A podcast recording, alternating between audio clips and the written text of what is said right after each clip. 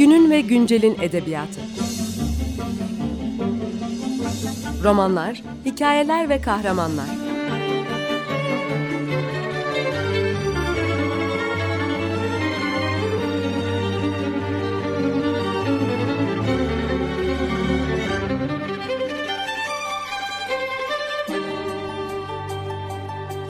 Hazırlayan ve sunan Seval Şahin.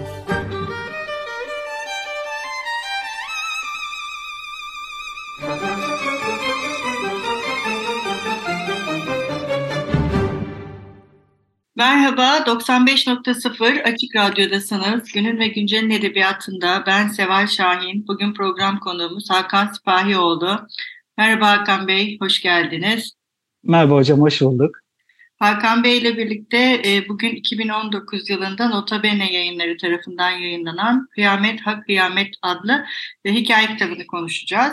Ama ondan önce ben kısaca kendisini bir tanıtacağım. Hakan Bey 1986 yılında Ankara'da doğdu, Manisa'da büyüdü. Üniversiteyi ODTÜ'de, Kazankakisi Girit'te okudu. İstanbul'da yaşıyor kendisi. Bu ilk öykü kitabınız değil mi? Doğrudur hocam. Evet, ilk öykü kitabınız. Kitap 9 öyküden meydana geliyor. Bu 9 öyküde en hemen dikkati çarpan şey üslup. Özellikle her hikayenin giriş paragraflarında bizi böyle bir meddah gibi öyküye, o hikayeye hazırlayan bir söylemle karşı karşıyayız. Hani bir nevi o meddahların asıl anlatacağım hikayenin özü başlangıçlarına benzer bir başlangıç var gibi geldi bana. Siz ne dersiniz? Öyle mi? Bu başlangıçlar neden? Doğrudur. Farklılık var mı? Meddah gibi hiç düşünmedim meddahlığı ama bir tavrım olduğu doğru. Yani geleneksel hikaye anlatıcılığına bu toprakların derler ya, bu toprakların hikaye anlatıcılığından beslenen fantastik dimağını da oradan çeken bir tarafı var. Diliyle olsun, sizin de bahsettiğiniz gibi üslubuyla olsun, olayların gelişimiyle, hatta belirli karakter tiplerinin, yani küçük insan hikayeleri olarak tanımlayabilirsek bunu, o küçük insanların karakterizasyonunda dahi geleneksel hikaye anlatıcılığına yaslanan bir taraf var. Evet, o yüzden de öykülerin girişlerinde ve devamlarında elbette o masalsı atmosferiyle bir tür, nasıl diyelim, tırnak içinde söylüyorum bunu, muhafazakar bir yönü var öykülerin, evet. Evet, tırnak içinde muhafazakar, çünkü biraz bana şeyi de hatırlattı. Hem İhsan Oktay Anar'ı hem yer yer Latife Tekin'i de düşündüm mesela okurken. Onlar da çünkü gelenekle kurdukları ilişki böyle sizinki gibi anlatıcılığa, yani söze dayalı, yazıdan çok sözün ve anlatıcılığın öne çıktığı bir tarzı gösteriyorlar. Sizde de söz, yani bir şey anlatmak, zaten hikayelerde de hep bir şey anlatılıyor. Yani bu sadece sözlü kültüre yaslanan bir biçim yok değil mi? Herkes bir şey konuşmak, iletişim kurmak, birbirlerine bir şey anlatmak. Önemli bir anlatmanın kendisi de önemli bir şey. En sonunda evet, yazmak da önemli oluyor. Onu konuşacağız, son hikayeyi. Kimin tabiriydi hatırlamıyorum. Bu 80 sonrasında sizin de isimlerini andığınız İhsan Oktay, Latife Tekin, yanına Burhan Sönmez'i de ekleyerek yeni hikaye anlatıcılık, kimin tabiriydi beni affetsin hatırlayamadım. Bu yeni hikaye anlatıcılığı dediği bir akım var. Yani böyle hikayesi, olayı bol, durumu veya psikolojiyi değil de olayların böyle ardı sıra gelişimini ve yoğunluğunu, sözü bol önemseyen, evet, sözü bol bir geleneğimiz oturdu. Yakın dönem geleneği diyelim buna, böyle bir ekol oluştu diyelim veya.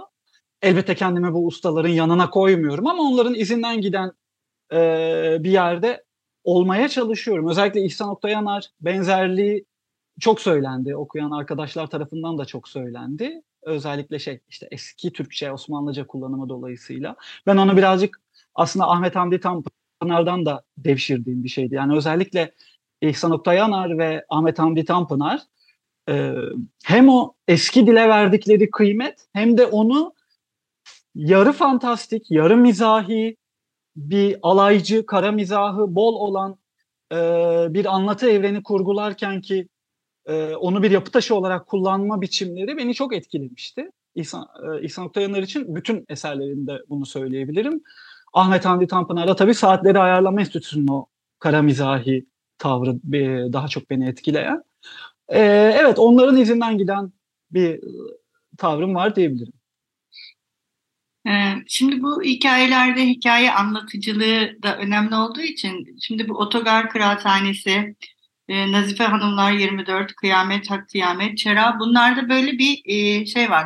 Gençlerle yaşlılar. Yani onların arasında bir diyalog. Yani bir yaş farkıyla ortaya çıkan bir şey de var. Yani çocuk işte kimi zaman çocuk ebeveyn, işte ötekinde de amca, baba, oğul.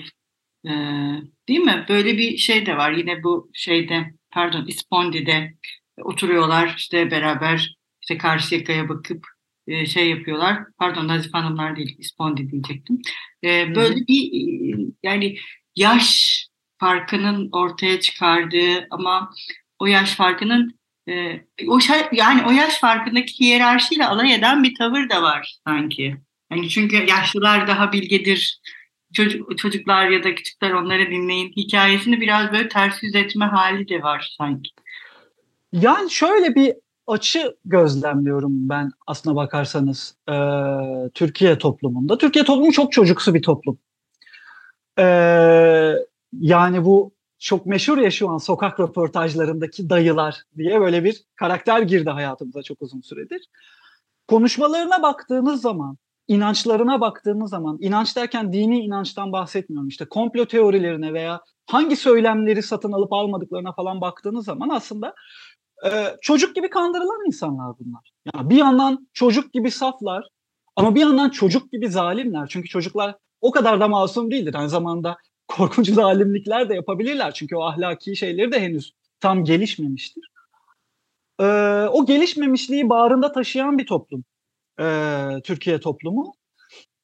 O yüzden aslında sadece benim eserimde değil, yani ben size şu an bir çırpıda aslında çocuğun ne olacağını, yani şu an elimizde bir çocuk var, ya bu çocuk ne olacak sorusunu soran çok fazla yeni dönem Türkiye'den eser sayabilirim. Sadece edebiyat değil tabii ki, işin içinde sinema da giriyor, dizi de giriyor.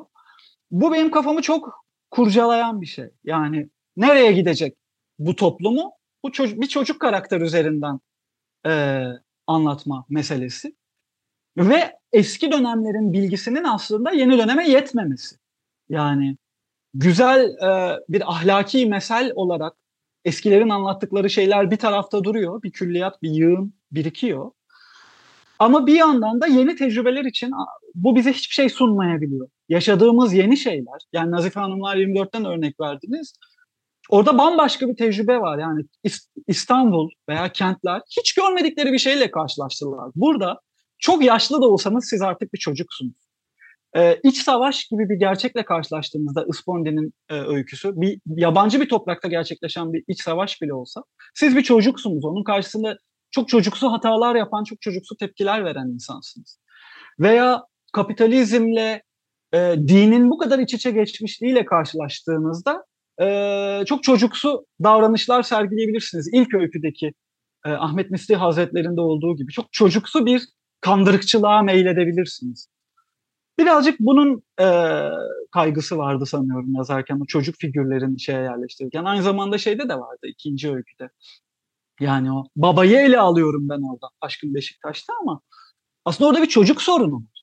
Yani orada büyütülmeyen ve muhtemelen istismar edilen bir çocuk söz konusu. Ha, bu çocuklar ne olacak sorusunu sadece ben değil, herkesin tekrar tekrar düşünmesi gerekiyor bu toplumda ve düşünüyor tabii ki. Ben de naçizane bir katkı yapmaya çalışıyorum.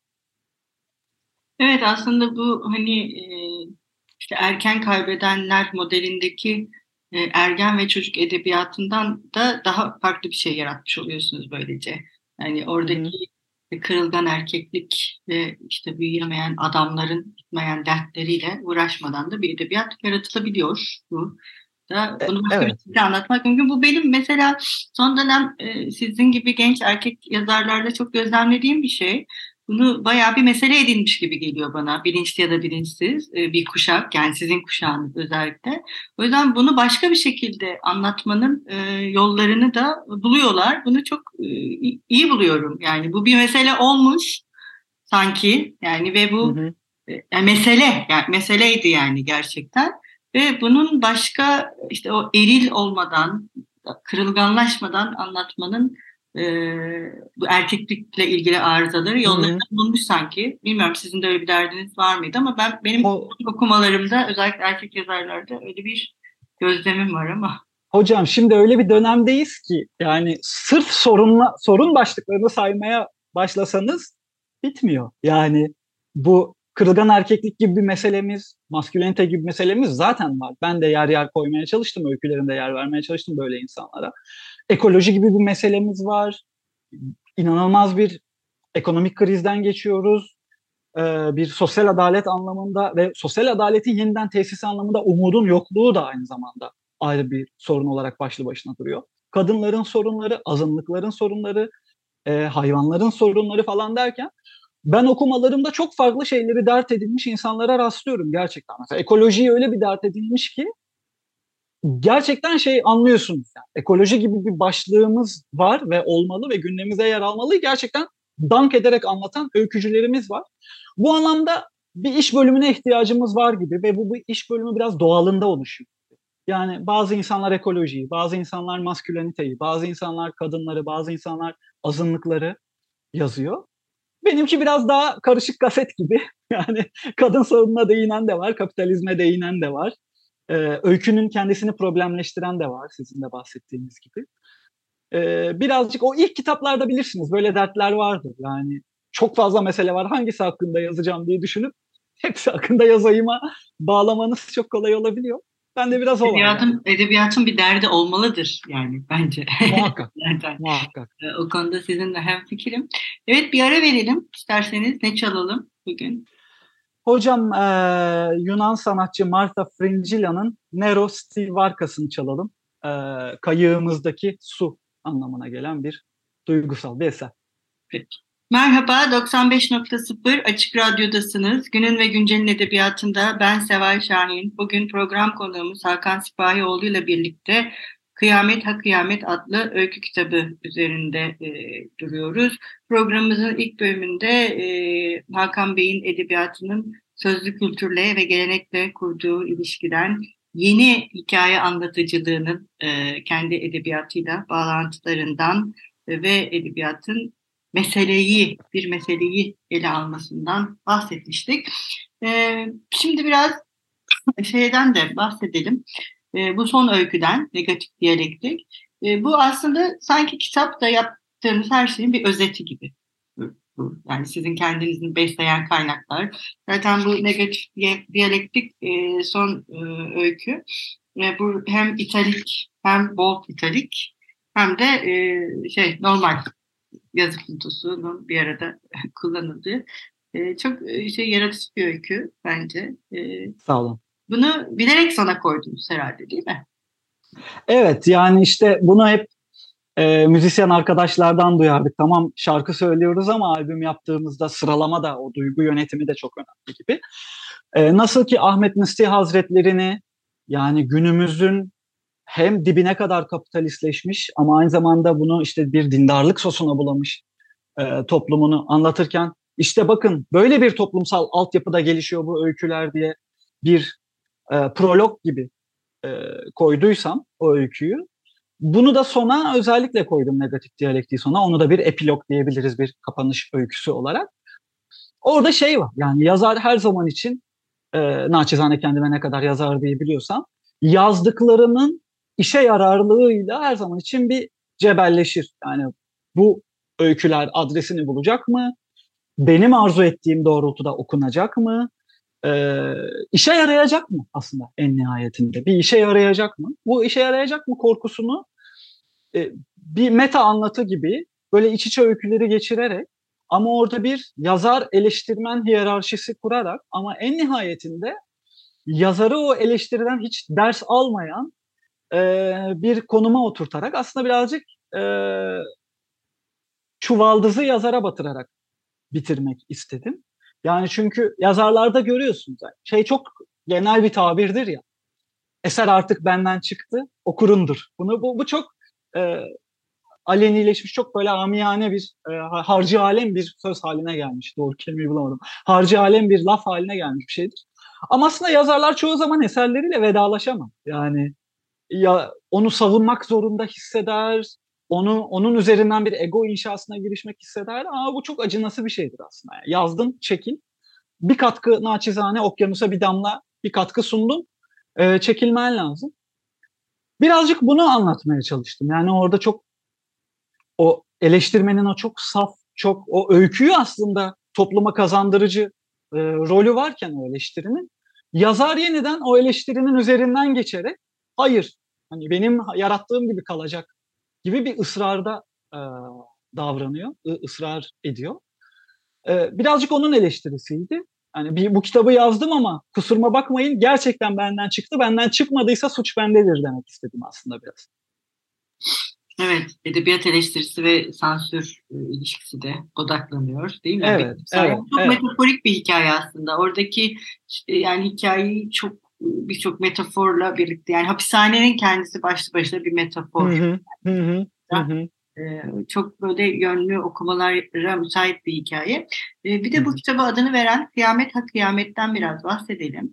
Bu da böyle bir yani masal aslında. Yani masal, o yine sözlü gelenekten ve hani o deniz kızının konuşması çok komik. Gerçekten trajik o şekilde çıktığında ilk ortaya, o programın ilk kısmında bahsettiğiniz işte dille kurulan gerçekliğin mizahi boyutu ve aslında işte sabit dilin sahtekarlığı, yani o sabit dilin ne kadar ya da o işte resmi dil diyelim belki nasıl sahtekarca bir şey olduğunu da herhalde irdelemek için mi böyle bir şey yaptınız? Bu ve neden, bir de şeyi de sorayım, ekleyeyim ikisine beraber.